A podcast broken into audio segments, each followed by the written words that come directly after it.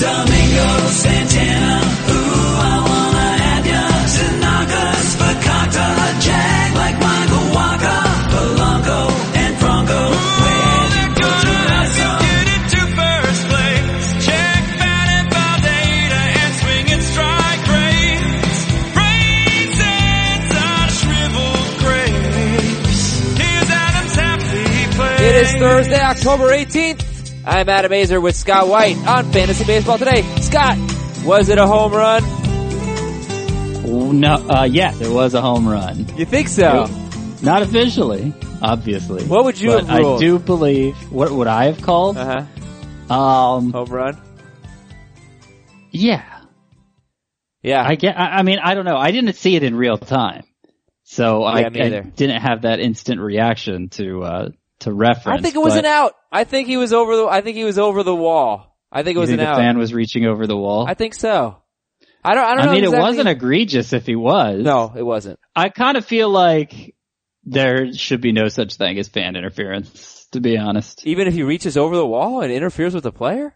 I mean, if it's, if it's within arm's reach,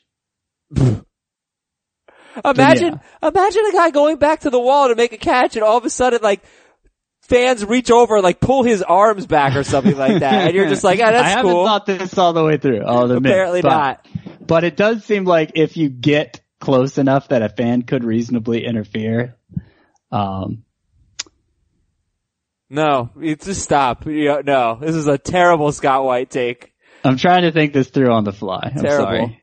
I think it's a good idea because I because like it, it's just it's not worth having that doubt that okay maybe like because because I feel like I feel like you have to I feel like awarding the home run when it maybe wasn't a home run isn't as bad as taking a home run away that was Well, the thing about this know? this fly ball is it, at least you know that it had a, the home run distance. I mean, there's no question that if the fans weren't there and bets weren't there, Altuve's well fly then that ball should all that, home- that should be all that matters. No, because was Betts was going to catch. Betts was going to catch that ball.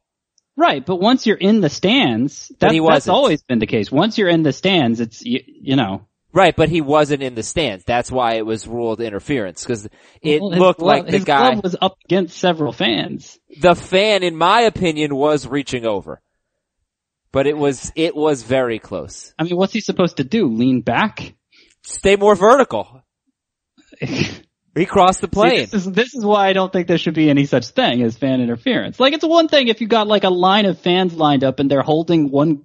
There's like a line holding each one holding the guy in front of them, and a, and the the front guy's holding a guy's shirt, and he's leaning over so that his thighs are on the wall, and he's trying to interfere with the player. Like overt.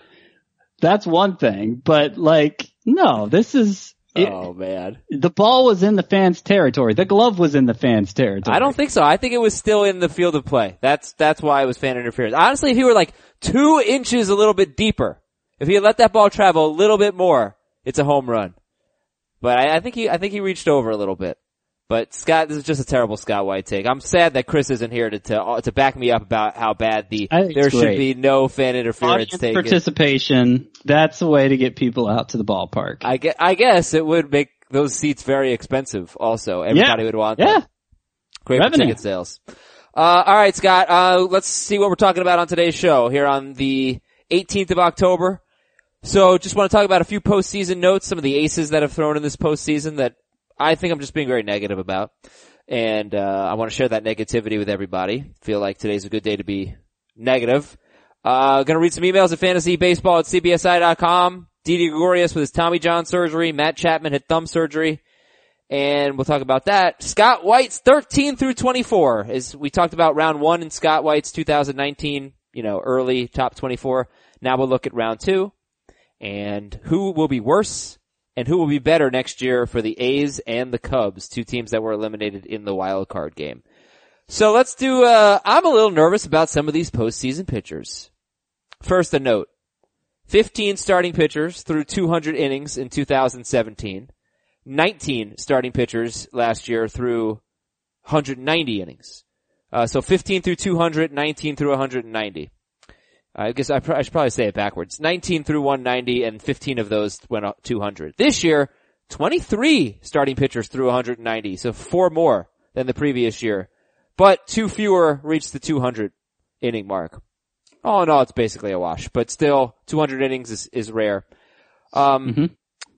and, uh, I, as I look at Chris Sale and what he's doing in this postseason, illness aside, I look at Clayton Kershaw and even Corey Kluber. I'm nervous. Uh, and I don't know if I should be, but the arm injuries for Sale, just velocity down, more like to previous seasons because his velocity was way up this year. Uh, I guess we can take it case by case, but Kershaw, you know, Kershaw had a great start on Wednesday. 18 swinging strikes, amazing. His previous start, he, he didn't, I don't think he got one swinging strike, strike on a slider.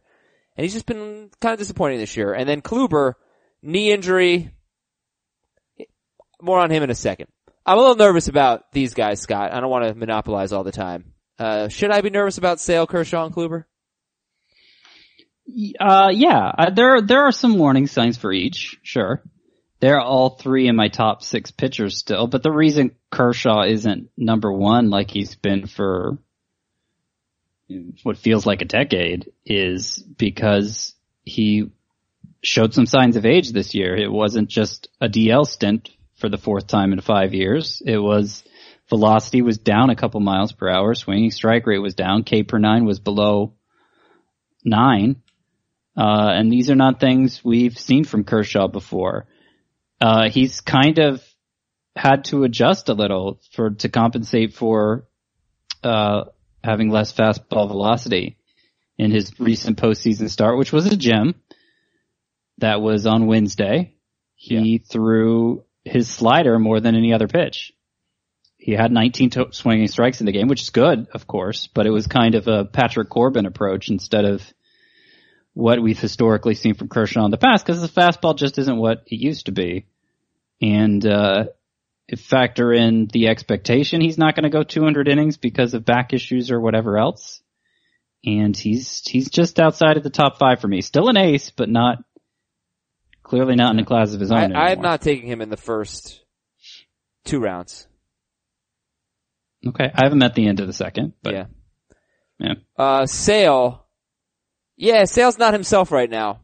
You know, the first start against the Yankees was five and a third, five innings, two runs, two walks, eight strikeouts. Looks great, but consider, I, I'm pretty sure it was five scoreless innings, and then he couldn't make it through the sixth. And, uh, then his next start against the Astros, he threw an inning in relief against the Yankees and was great. But his next start against the Astros, four innings, two runs, four walks, five strikeouts. He's not himself right now, which is fine.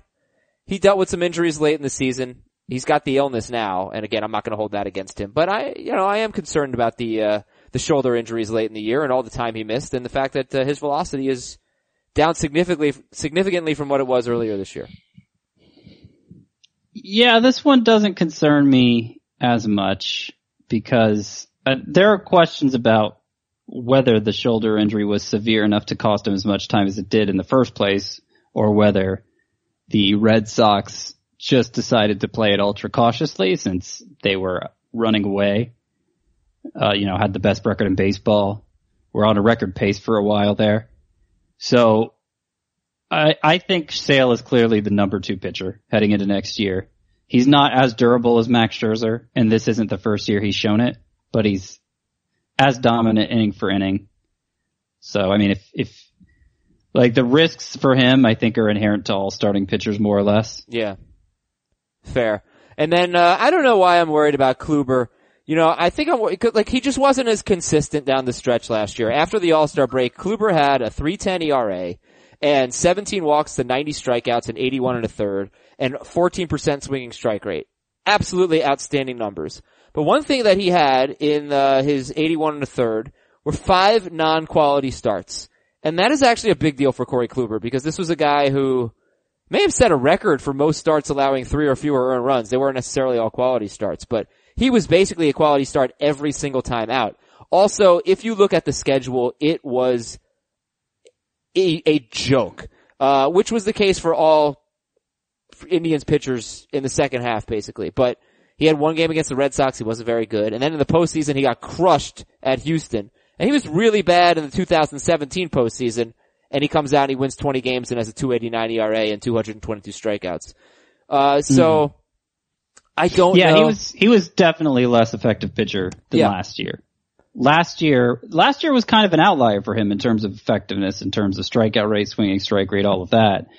Uh, he began emphasizing his curveball more than ever last year, and and kind of pulled back from that this year. I don't know why. Obviously, didn't have the same pitching coach anymore because his pitching coach was now the Mets manager. But he wasn't he wasn't he wasn't the extreme bat misser he was in 2017, and that makes him a little more vulnerable. That being said, I mean he's been an ace caliber pitcher for five years now, basically, and his numbers this year were much closer to the other four of those years. So, uh, I mean, he still led the AL in innings for not having as many quality starts. Obviously, 120 games. Whip was below one, had an AL leading walk rate. Uh, there's, like, there's so few pitchers who are capable of providing that ace workload. Uh, as you mentioned with that stat at the beginning of this conversation, Mm-hmm. The fact he's gone 200 plus innings five straight years Yeah. with, you know, a, with quality numbers the rest of the way through.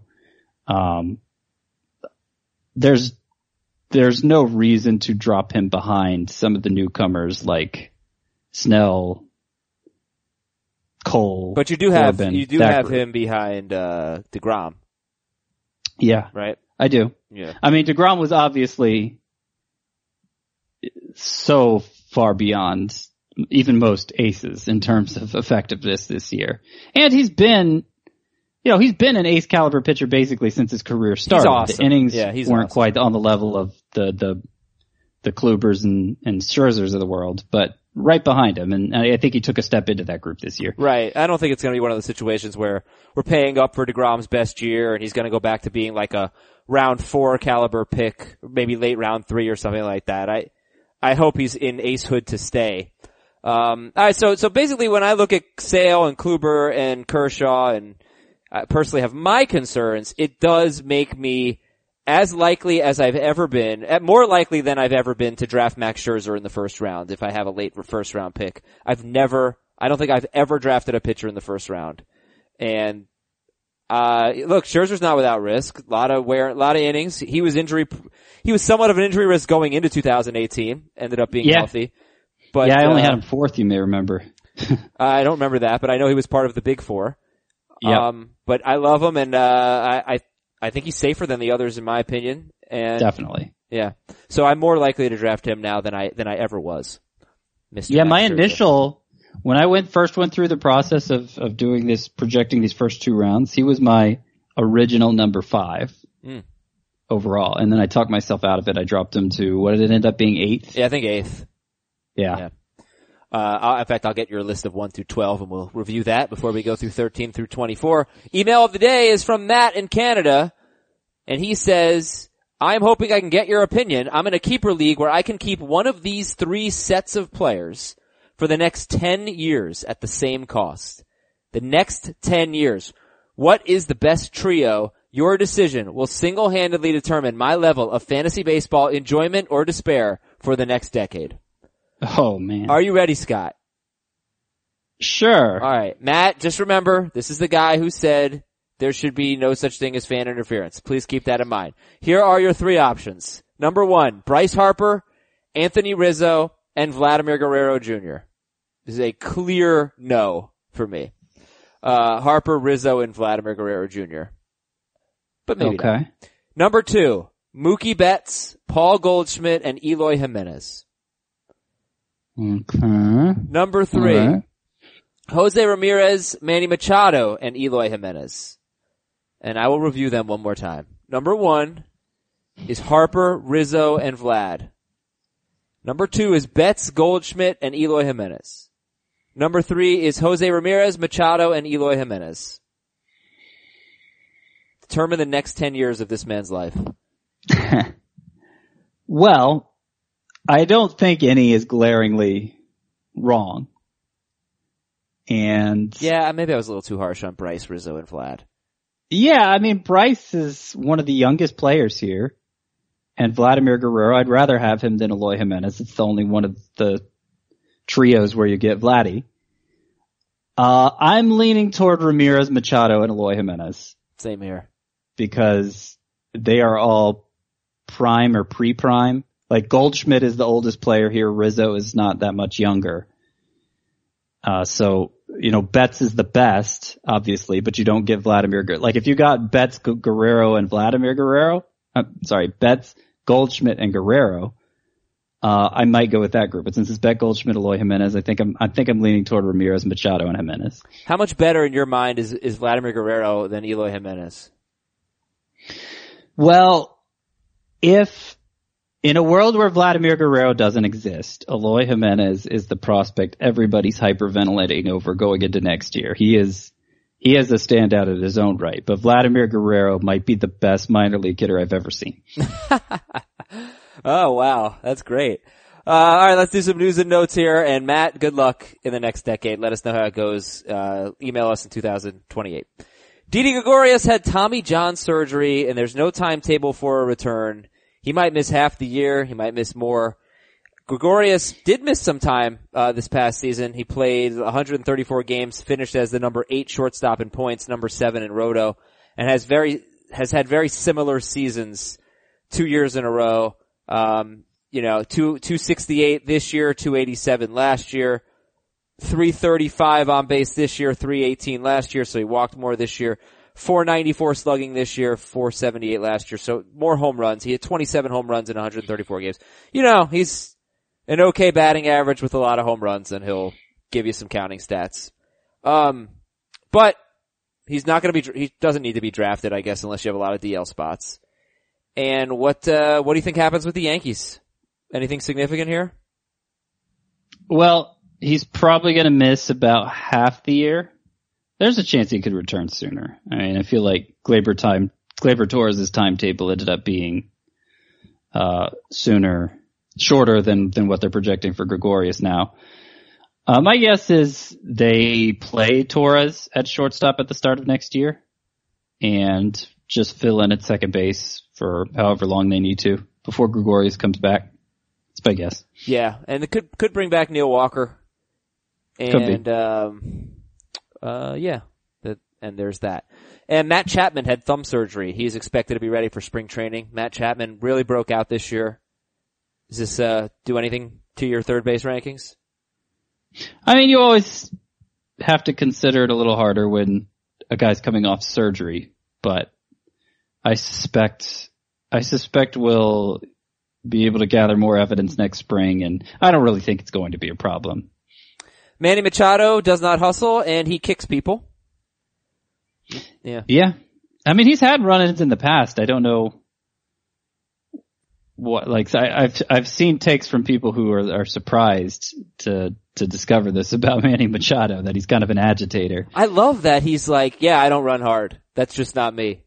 I mean, I don't, I don't love that, but I, I appreciate the honesty, especially when he's going into his free agent year, or he's, he's a free agent in, a f you know, a, we- a few weeks. Uh, I mean, that think was pretty blatant though, kicking, uh, kicking, yeah, Aguilar. kicking Jesus Aguilar's ankle like that. Yeah, dirty stuff. that was that was dirty. I don't like it. And finally, last news item, just learned, this just in, Scott White has never seen the movie Halloween, the original Halloween. I haven't. I haven't. So, I'm, I'm thinking about I it. need you to. I, need you to see it. And here's why. Because off the air, in my own head, I was thinking, I love the movie, but it's one of my favorites. Does it hold Really? up? Love it, Scott. Uh, just clearly a, a, a trendsetter in the genre, and it's amazing. Um, it's not as good as The Exorcist, but it's it's great. Uh, I said, does it hold up? I don't think it's scary. I don't think it's going to scare anyone now, but I still think it's good. I still think you'll like it and you have movie opinions and TV opinions that most closely align with mine. I trust you very much. So I need you to see it. I need you to report back. I don't want you to tell me off the air. I need you to report back next Thursday on the podcast on the podcast and tell me how you felt felt about. about Okay. Halloween, the original Halloween. All right. Well, now I have to watch it this weekend. I have a homework assignment. Yeah, it's not long. I don't think it's only like 90 minutes or something. Yeah. So Okay, enjoy it. we'll do that. And, Yeah. and all you have to do is turn on AMC because it's permanently on. Yeah, yeah. and Yeah. then watch That's where I was planning to watch it actually. watch Halloween 3 and then be thankful that you'll never have to watch a crappier movie again. Like, it's the worst, that is the worst movie of all time. Halloween three. Halloween 3. Just I mean, pretty awful. much anytime these horror movies have sequels, you can be sure they're not going to be good. Yeah. Like to get sequels, the original usually has to be pretty good. But then the True. sequels themselves. There are some enjoyable really- Halloweens. I like two. I like four, five, and six enough. Yeah. Then they all get pretty bad. But I, I'm pretty excited about the one that's coming out this weekend.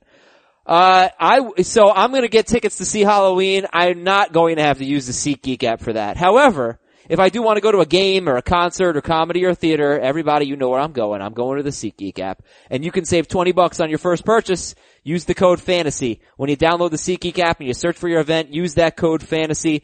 And what's nice about the SeatGeek app, you open it up and it suggests events in your area. So let's see.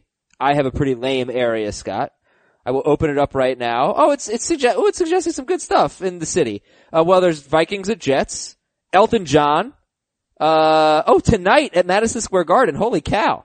All right, let's click on it. Let's do a live demo. So uh, now I'm looking at the SeatGeek app for the Elton John concert, and there are big green dots right in the center, right in front of the stage and they are $427. So I will not be attending, uh, using those seats. However, much more affordable if I go into the upper deck. And I'm not going to go to the concert, but this is how it works. This is a very expensive event. It is what it is. But you get these green dots, you click on them, you get great values. SeatGeek makes it really easy to find great tickets, really easy to get to the game or concert or anything, and every purchase is fully guaranteed. And please use the code FANTASY. Next time you need to go to an event, download the SeatGeek app or go to SeatGeek.com and use the code FANTASY. Get 20 bucks off your first SeatGeek purchase. SeatGeek, life's an event, and we have the tickets. Alright, Scott White's 13 through 24. 13 is Chris Sale, 14 is Jacob DeGrom. I think we should go back. Let me go back and get uh, your top 12 real quick. But um 15 is Which I think, Yeah, go ahead. uh, I think in the column, they may be amended slightly from what we discussed on the podcast. So if you're looking at the column, Okay. Well, it might be a little different. here's what we discussed on the podcast last week. Trout, Okay. Betts, Jose Ramirez, Lindor, Arenado, Machado, kicks, doesn't run, kicks people, doesn't run it out. Um, JD Martinez seven, Scherzer eight, Bryce Harper, Alex Bregman, Jose Altuve, and Trea Turner. So here we go with Chris Sale, Jacob DeGrom, Aaron Judge. Uh, what's, so what's the difference between Turner and Aaron Judge, I guess, that you would have Sale and DeGrom in between number 12 Turner and number 15 Aaron Judge? I think there's a lot more downside for Judge still. He's mostly put those concerns to rest. Uh, but then there's the fact he missed basically the whole second half with a wrist injury. So there's some, um, you know, some added injury risk in there as well. I mean, they're completely different players. Trea Turner's mostly up that high for roto leagues eh, where steals are scarce. Home runs aren't as scarce. Obviously you expect Judge to provide a lot of them, but I still have him going in the second round. I've actually dropped Judge a little. Uh, so he's now the sixth pick in the second round instead of the third pick. Oh, okay. So that was one of the changes I made. I think Judge is almost bust proof in OBP leagues, in OBP leagues. Cause he'll I mean, was he a bust this year? Only he didn't because- look like it only because of the hurt. injuries. Before the injury, he had a 947 OPS. So, Yeah. and he was on pace for 100 RBIs, 115 runs, and, and even 10 steals. Yeah. So I, No, I'd good. say no. Um, yeah, al- almost bust proof in OBP because what's the concern? The concern is batting average, right? Yeah. He's gonna hit for Yeah, power. He's gonna hit for power, for sure. Uh, after Judge, originally you had Paul Goldschmidt. So who moved ahead of Aaron Judge? Uh, it's more like Judge dropped behind Goldschmidt, Kluber, and Christian Yelich. Okay. So it goes Sale, DeGrom, Goldschmidt, Kluber, Yelich, Judge. Yes. Alright. Sale, DeGrom, Goldschmidt. Very interesting. Uh, he set a career high with 173 strikeouts. We don't like that. He only had seven steals. We don't like that. He's 31 years old. That's fine. uh, you gotta terrible start. He batted 198 in his first 48 games. And then he had a 1024 OPS in his last 110 games. He was totally Goldschmidt. Uh, Yep. But you know what? It's what happened with Edwin Encarnacion a couple years ago and it just kept getting worse. It does remind me a little bit of Encarnacion. Terrible start to the season, high, career high in strikeouts, that kind of stuff. What do you think about Goldschmidt? Well, one thing that gets overlooked is that entering May, he had a 900 OPS.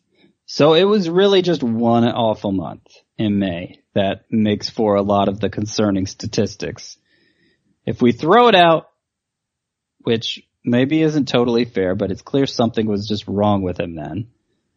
Um, he was the normal Paul Goldschmidt, except for the fact he wasn't a base stealer anymore that's why he's no longer a top five player. He's more like a top 15 player because it doesn't run anymore, but I think he's clearly the best at his position and that position happens to be pretty weak. And I, I actually the stat that really concerns me is not May, but it's home road. Uh, 238 batting average at home, 12 home runs, 339 batting average with 21 home runs on the road. He got humidored. Yeah, it kind of looks like it. Now there isn't a lot of consistency among the Diamondbacks in general, those home away splits, so I don't know if there's really anything to it. Oh, okay. All right, good to know.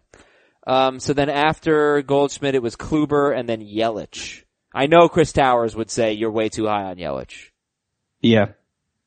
Do you think you're way too high on Yelich? What do you have him like 17th overall? Yes, 17th overall for Christian Yelich. Am I way too high on Yelich? I don't think he's going to be as good next year as he was this year. I think if I thought he was going to be as good next year, he'd be a top eight player as opposed to top 20 for me. Um, it's just a question of whether he hits 25 home runs or 35 home runs, I feel like. And he'll probably come closer to 25, but if you're hitting over 300 with close to 20 steals, that's still second round material.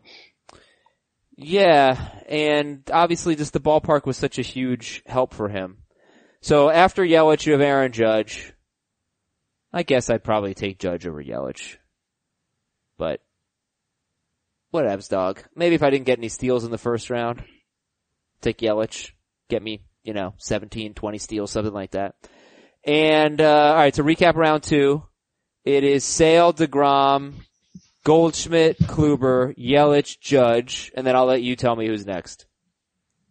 Justin Verlander. I don't know. I I was a little concerned about Verlander going into this year because there is a track record of guys pitching into the World Series, throwing a ton of innings and struggling the next year, but he's obviously not a human being. No. So I'm just I'm not I'm done being worried about Verlander. He is, he's the kind of player that, you know, first ballot Hall of Famer whenever he does decide to retire. Like just a total, um, anomaly for his era in terms of how, how hard he's able to throw, how late in his career. Cause he's going to be 36 on opening day next year. Yeah. I think if there's any concern about Verlander, it's, it's just that. But there's been no slippage in the velocity. He's actually been better than ever since joining the Astros, who, Cheat. well, maybe, maybe. No, it's not fair. That's not fair. um, You have to wonder how they, all of these guys. do, you have to so want, you do, it's, it's fair, it's, you, you reconsider Trevor Bauer's accusations when, the smartest guy in um, baseball, smarter than Chris yeah. Towers. when something goes down, like went down, uh, just the other day with them. Which is funny because now it's like, well, they didn't do anything wrong. In fact, it might have been the Red Sox who were cheating. But you know, we know the? Red Sox have cheated before. Um, every team cheats, as we know.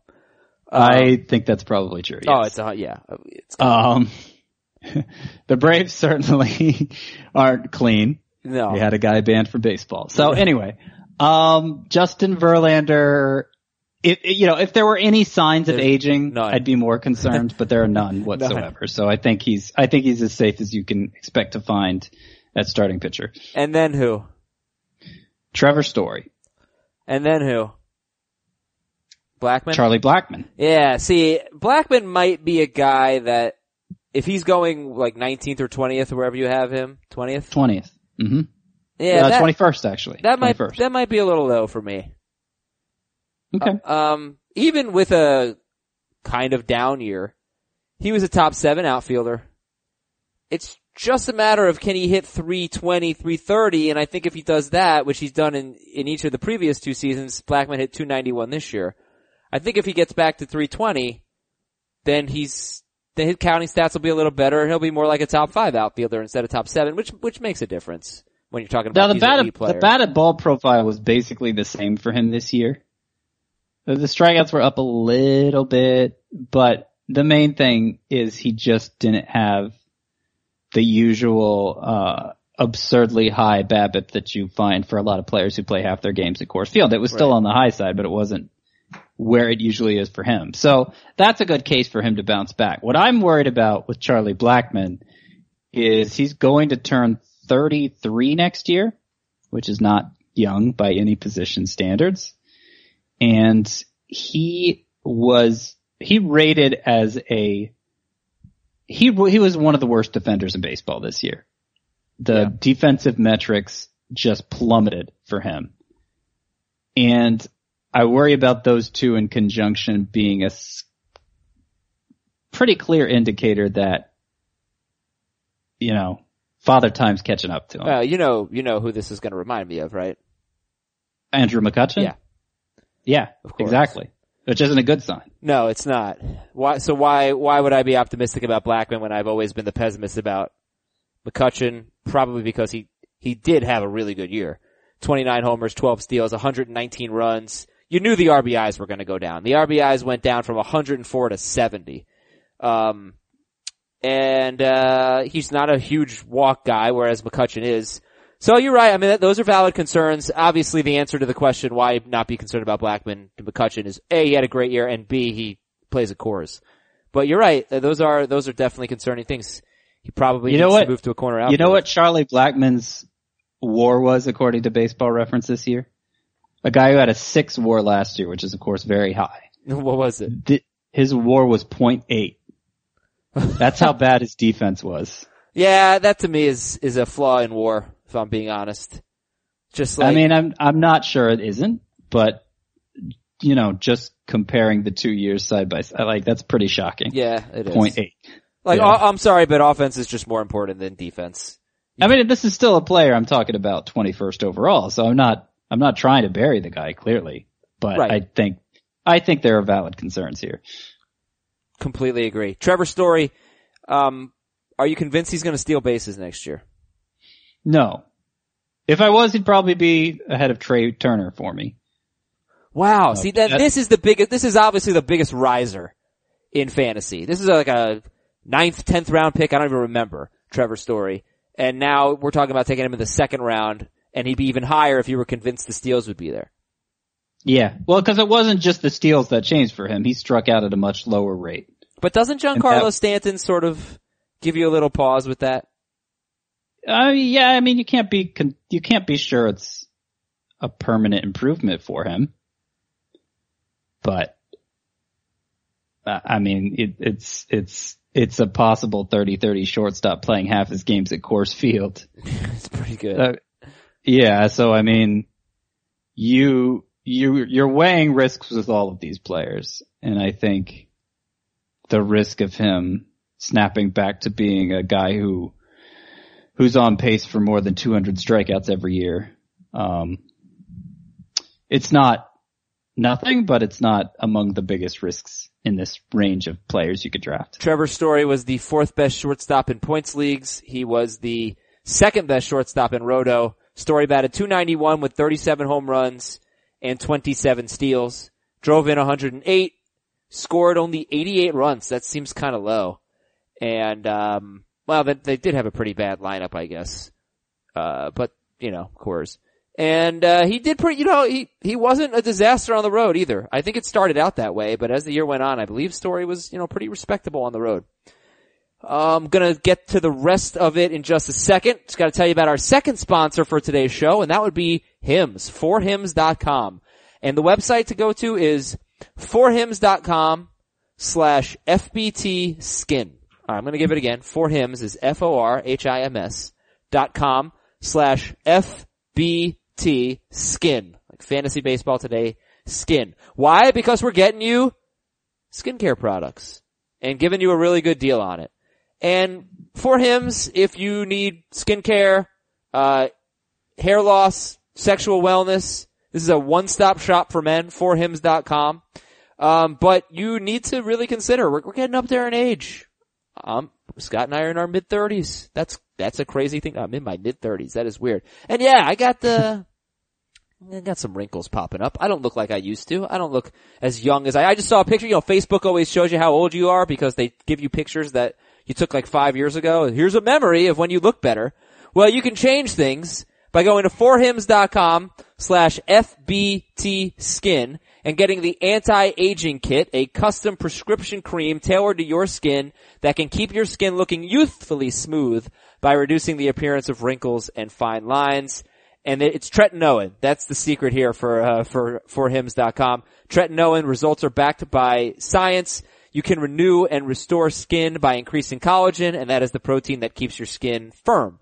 Uh, it's very easy to use. It takes just seconds to apply, and you don't have to go to a dermatologist. Go just go to forhims.com slash FBT skin and check it out. Save 20 bucks off your first month of Hims anti-aging kit. Uh, 20 bucks off your first month. Lock in those looks now. Get your first month of anti-aging for $20 off. Forhims.com slash FBT skin. All right, where are we at, Scott? Let- Let's recap uh, where we're at right now in, in round two. Since you have the All right, so list. round two: Chris Sale, Jacob Degrom, Paul Goldschmidt, Corey Kluber, Christian Yelich, Aaron Judge's sixth pick, Justin Verlander, Trevor Story, Charlie Blackmon, and then we're to pick ten of the second round, pick twenty-two overall, and it's Clayton Kershaw. Okay. I guess I need to see who's going in round three just for me to say, I'm not taking Clayton Kershaw. Well, let's finish out round two and see if these are players you'd take over Kershaw. Yeah, I think one of them I, I certainly would, the other probably not. Uh, so it's Freeman and Benintendi or Benintendi and Freeman? It's actually Freeman and Giancarlo Stanton. oh. Benintendi got bumped in the revised edition here because he was so bad to end the season. It was he he's actually behind Ronald Acuna because the way they finished the season was could was polar opposites. Um, not to speak ill of Benintendi after he made one of the great postseason plays of all time. Are you night. serious? One of the great, po- what is with you in your takes today? That one of was the a- great are you kidding? postseason play. It was a. It was a good catch. play. It was a good catch. in the two seconds that ball was in the air, I changed my mind whether he had it or not, like six times. I, Like- I just Oh, so oh. wholeheartedly disagree about the greatness of that play. I mean, even the angle that he caught it at, how high the ball was, how, how low the ball was, how close it was to the ground when he slipped his glove under there. I mean, that's, in a best case scenario, that's a trap most of the time.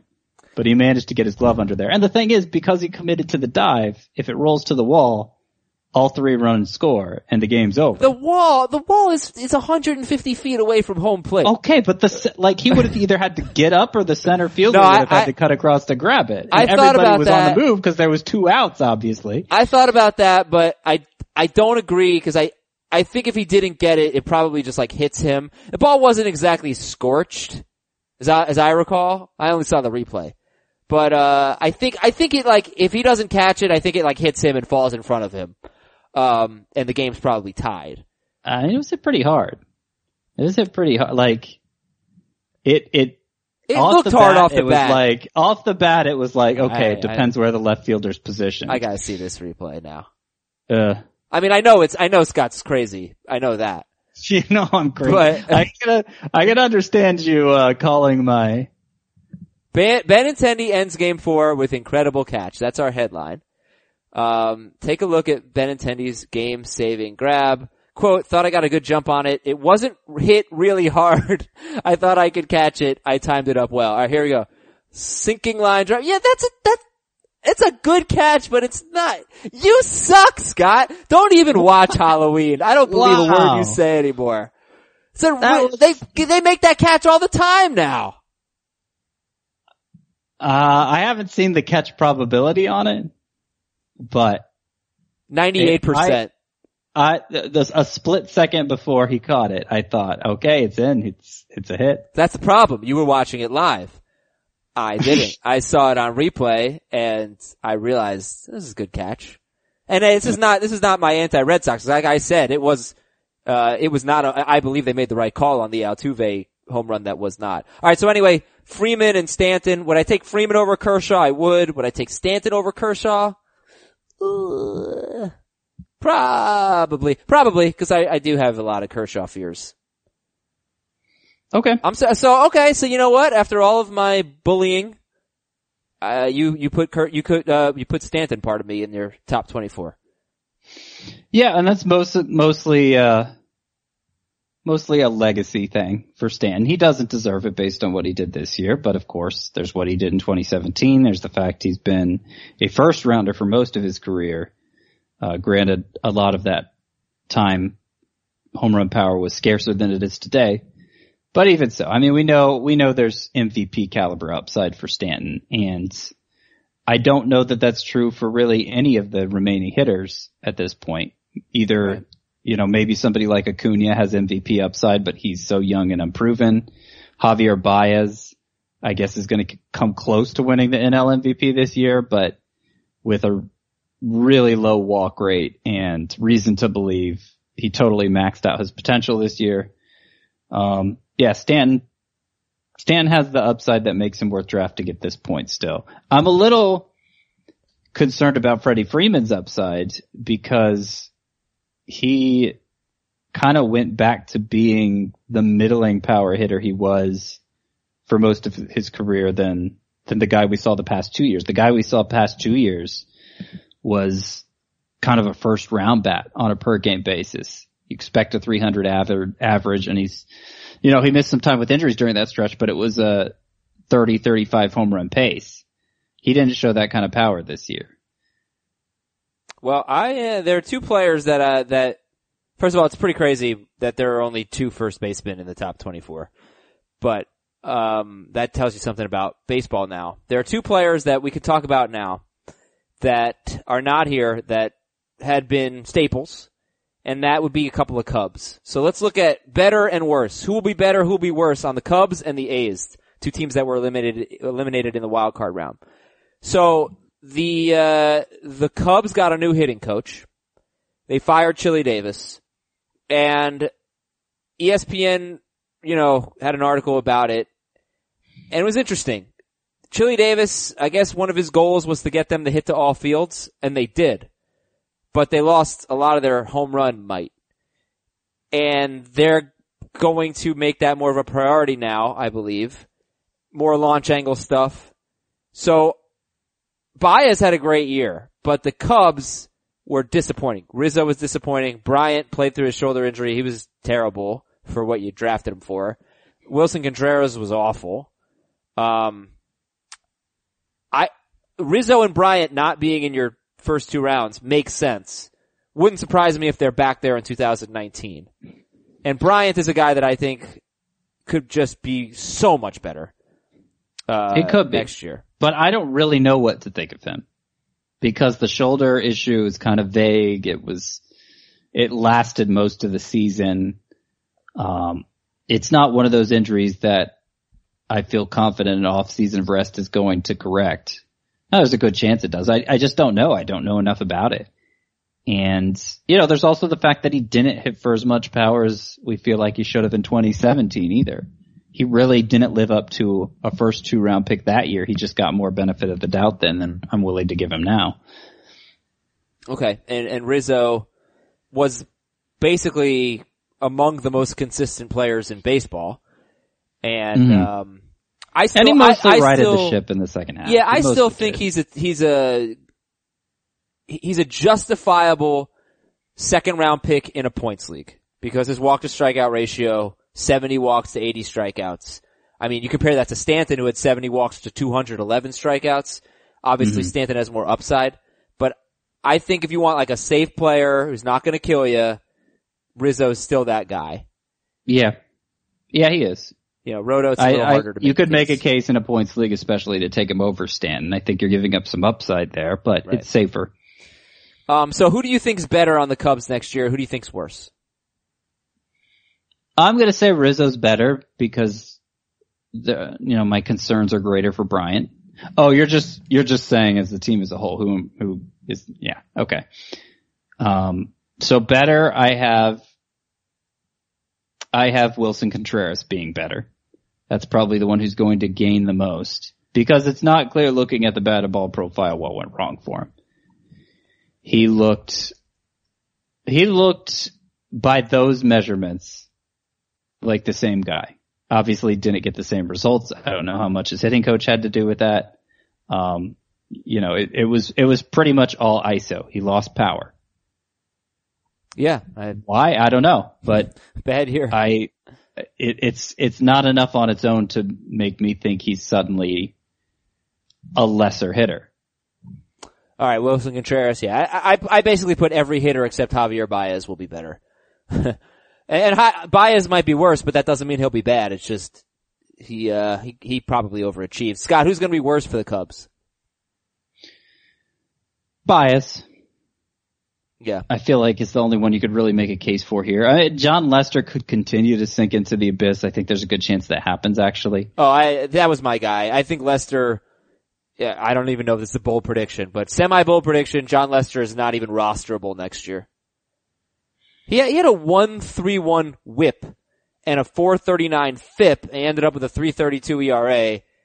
Just what we know about pitching and being a successful pitcher right now, he doesn't do any of it. So, uh, Yeah. he could be. A, Uh, he's going to get drafted, right? He won 18 Yes. games with a low ERA, so he's going to get drafted. Uh, my hope for him is that he pulls a Cole Hamels and recognizes that he doesn't have quite the stuff he used to and needs to do something with the secondary stuff. I mean, just, you know, he's obviously been a good pitcher for a long time, so he's used to making adjustments like that. It's just a matter of him having the self-awareness to do it. All right, let's go to the uh, to the A's. Who's going to be better on the A's next year? I had trouble with this one. So better, yeah, better's, better's a tough one. I think you could make a case for a lot of their bullpen pieces because, well, specifically, the one I specifically want to focus on is Jeurys Familia. I think he's probably going to sign to be a closer somewhere. He's a free agent and he was good enough that he'll, with, with, you know, a long enough track record in the role that I think that's what he'll get this offseason. All right, that's a good call. I couldn't find a hitter that I was like, oh, he's going to be better next year. They were uh, a team of overachievers. They had an awesome year, very exciting stuff. Took the league by storm in the second half. But you know who did that in 2017? Scott White, the Minnesota Twins, and I do worry that they are going to be twins-like next year. They're not going to have Sean Manaea all year That's that's out out for 2019. So that that hurts. Um, I put that Khris Davis would be worse, but this actually was something really interesting to me. I'm thinking like he's not going to hit 48 home runs again, uh, or drive in 123. And I, I don't think he'll drive in 123 runs. He will definitely hit 247. We know that. He's done it four years in a row. But, um, I figured, well, he, Khris Davis must have had a slightly higher home run to fly ball rate because he hit like five more home runs than he usually does. He actually had a lower home run to fly ball rate, but he hit a lot more fly balls. And if Khris Davis, I know it doesn't seem like a huge deal, but if he goes from 247 and 42 home runs to 247 and 48 home runs with the maybe 10 more RBIs that come with it or the 7 more RBIs, he is two rounds better. M- maybe one round better. Maybe I'm exaggerating, but he's better. So that's i- a little interesting thing there with Khris Davis. Um, who do you think? Here's another interesting thing about Khris Davis. Oh, okay. DH only to begin next year. Then he's worse. For fantasy anyway. Uh, yeah, I mean, how long will it will it take him to get five games in the outfield? Because that's all it takes to pick up eligibility in season, as, as opposed to the 20 you need to retain it. He played 11 games in the outfield this year. Well, then it'll take him half the year. Well, that's assume that's assuming it, they play him at the exact same pace they did this year, which I don't, I don't think you can assume. Uh, their outfield's interesting because it, they ended it with Nick Martini in left field and Ramon Lori, Laureano in center, who both perform well enough that you figure they're going to begin next year in those roles, but neither is a proven commodity or was a particularly highly regarded prospect. There's a chance, there's a chance they could be looking to patch up the outfield at some point next year. You got a guy who's going to be worse on the A's? Jed Lowrie, I think is a pretty easy call. Yeah. Um, he upped his home run total by nine from the previous year, upped his RBI total by 30. He's going to be a free agent, so we don't even know where he's going to play. But the improvements he made, there's nothing in the batted ball profile to support them really. And he's going to be a 35 year old free agent who you gotta feel like if he gets off to a slow start, could just be, become a reserve, you know? Did, and this is uh, Jed Lowrie. Lowrie was the sixth best second baseman in points leagues, eleventh best in rotisserie leagues. Now I do want to point one thing out because if he winds, if he if he signs, like I don't think he's gonna, I don't think he's gonna be like a free agent prize this offseason or anything. I don't think he's gonna sign some big deal that really compels the team to keep him keep him in its lineup. But you know, if he signs with a team who that intends to start him, and it's one with a good hitter's park, he hit 19 of his 23 home runs on the road this year. Obviously, Oakland's a tough place to hit, and it showed up in his numbers. Oh, what if he goes to Colorado to replace DJ LeMahieu?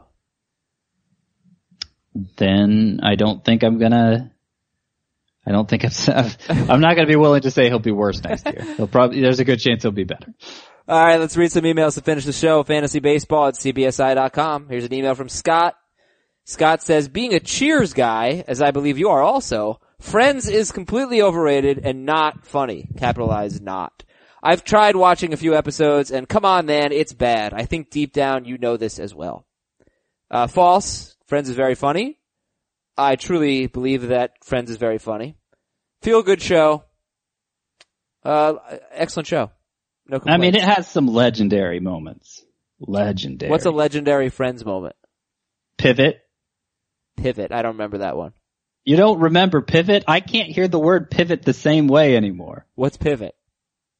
when I think it's Chandler and and Monica, I think, are helping Ross move a sofa up the stairwell, and he's keeps instructing them to pivot. Pivot. But the, like he like just the way he's saying it, like with increasing desperation, it's it's like pivot, pivot, Oh, Ross is saying pivot. that? Yeah, yeah, yeah. I can hear that. It's- That's pretty legendary. good. Scott's got, he's good at impressions. Alright, this is from Matthew. Hey Adam, Scott, and Chris. We took the normal points league CBS scoring, changed a few things. We gave hitters two points for RBIs and two for runs. For pitchers, we swapped quality starts to seven points and wins to four points. Uh, 50 batters hit over 600 points and only seven pitchers scored over 600 points. People invested more on pitching because of their one game production rather than their full week production. Um, because of this, and it's a daily league, so people could stream during the week. Because of this, would you invest more heavily in pitching or hitting? Should we change to a weekly format to prevent spamming or have a pitching limit?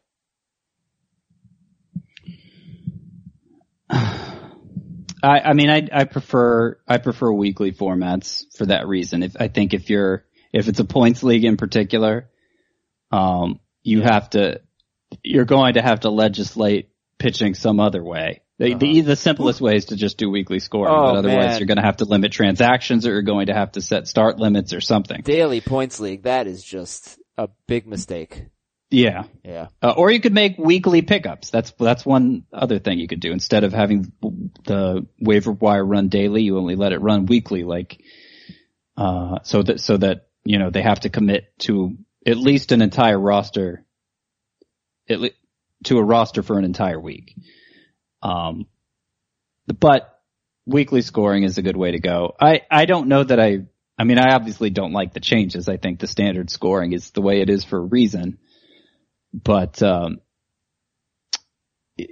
I'd prioritize pitching. By the way, at least get well, one. no, I mean two RBI and two two points for RBI and two points for runs. That's a big boost for hitters. Uh, okay, yes. Um, but if you get a great, but it's also going to mean there are more hitters that are going to score a bunch of runs. But you know, actually, yeah, I think you're right. So you, you prioritize. Okay, steals guys go way down, and Yes. the run producers, the Nolan Arenados of the world. I mean, he might be the first pick in the draft. I mean the the the elite hitters, the ones that you expect to do 90-90 or better every year in terms of RBI and runs. mm-hmm.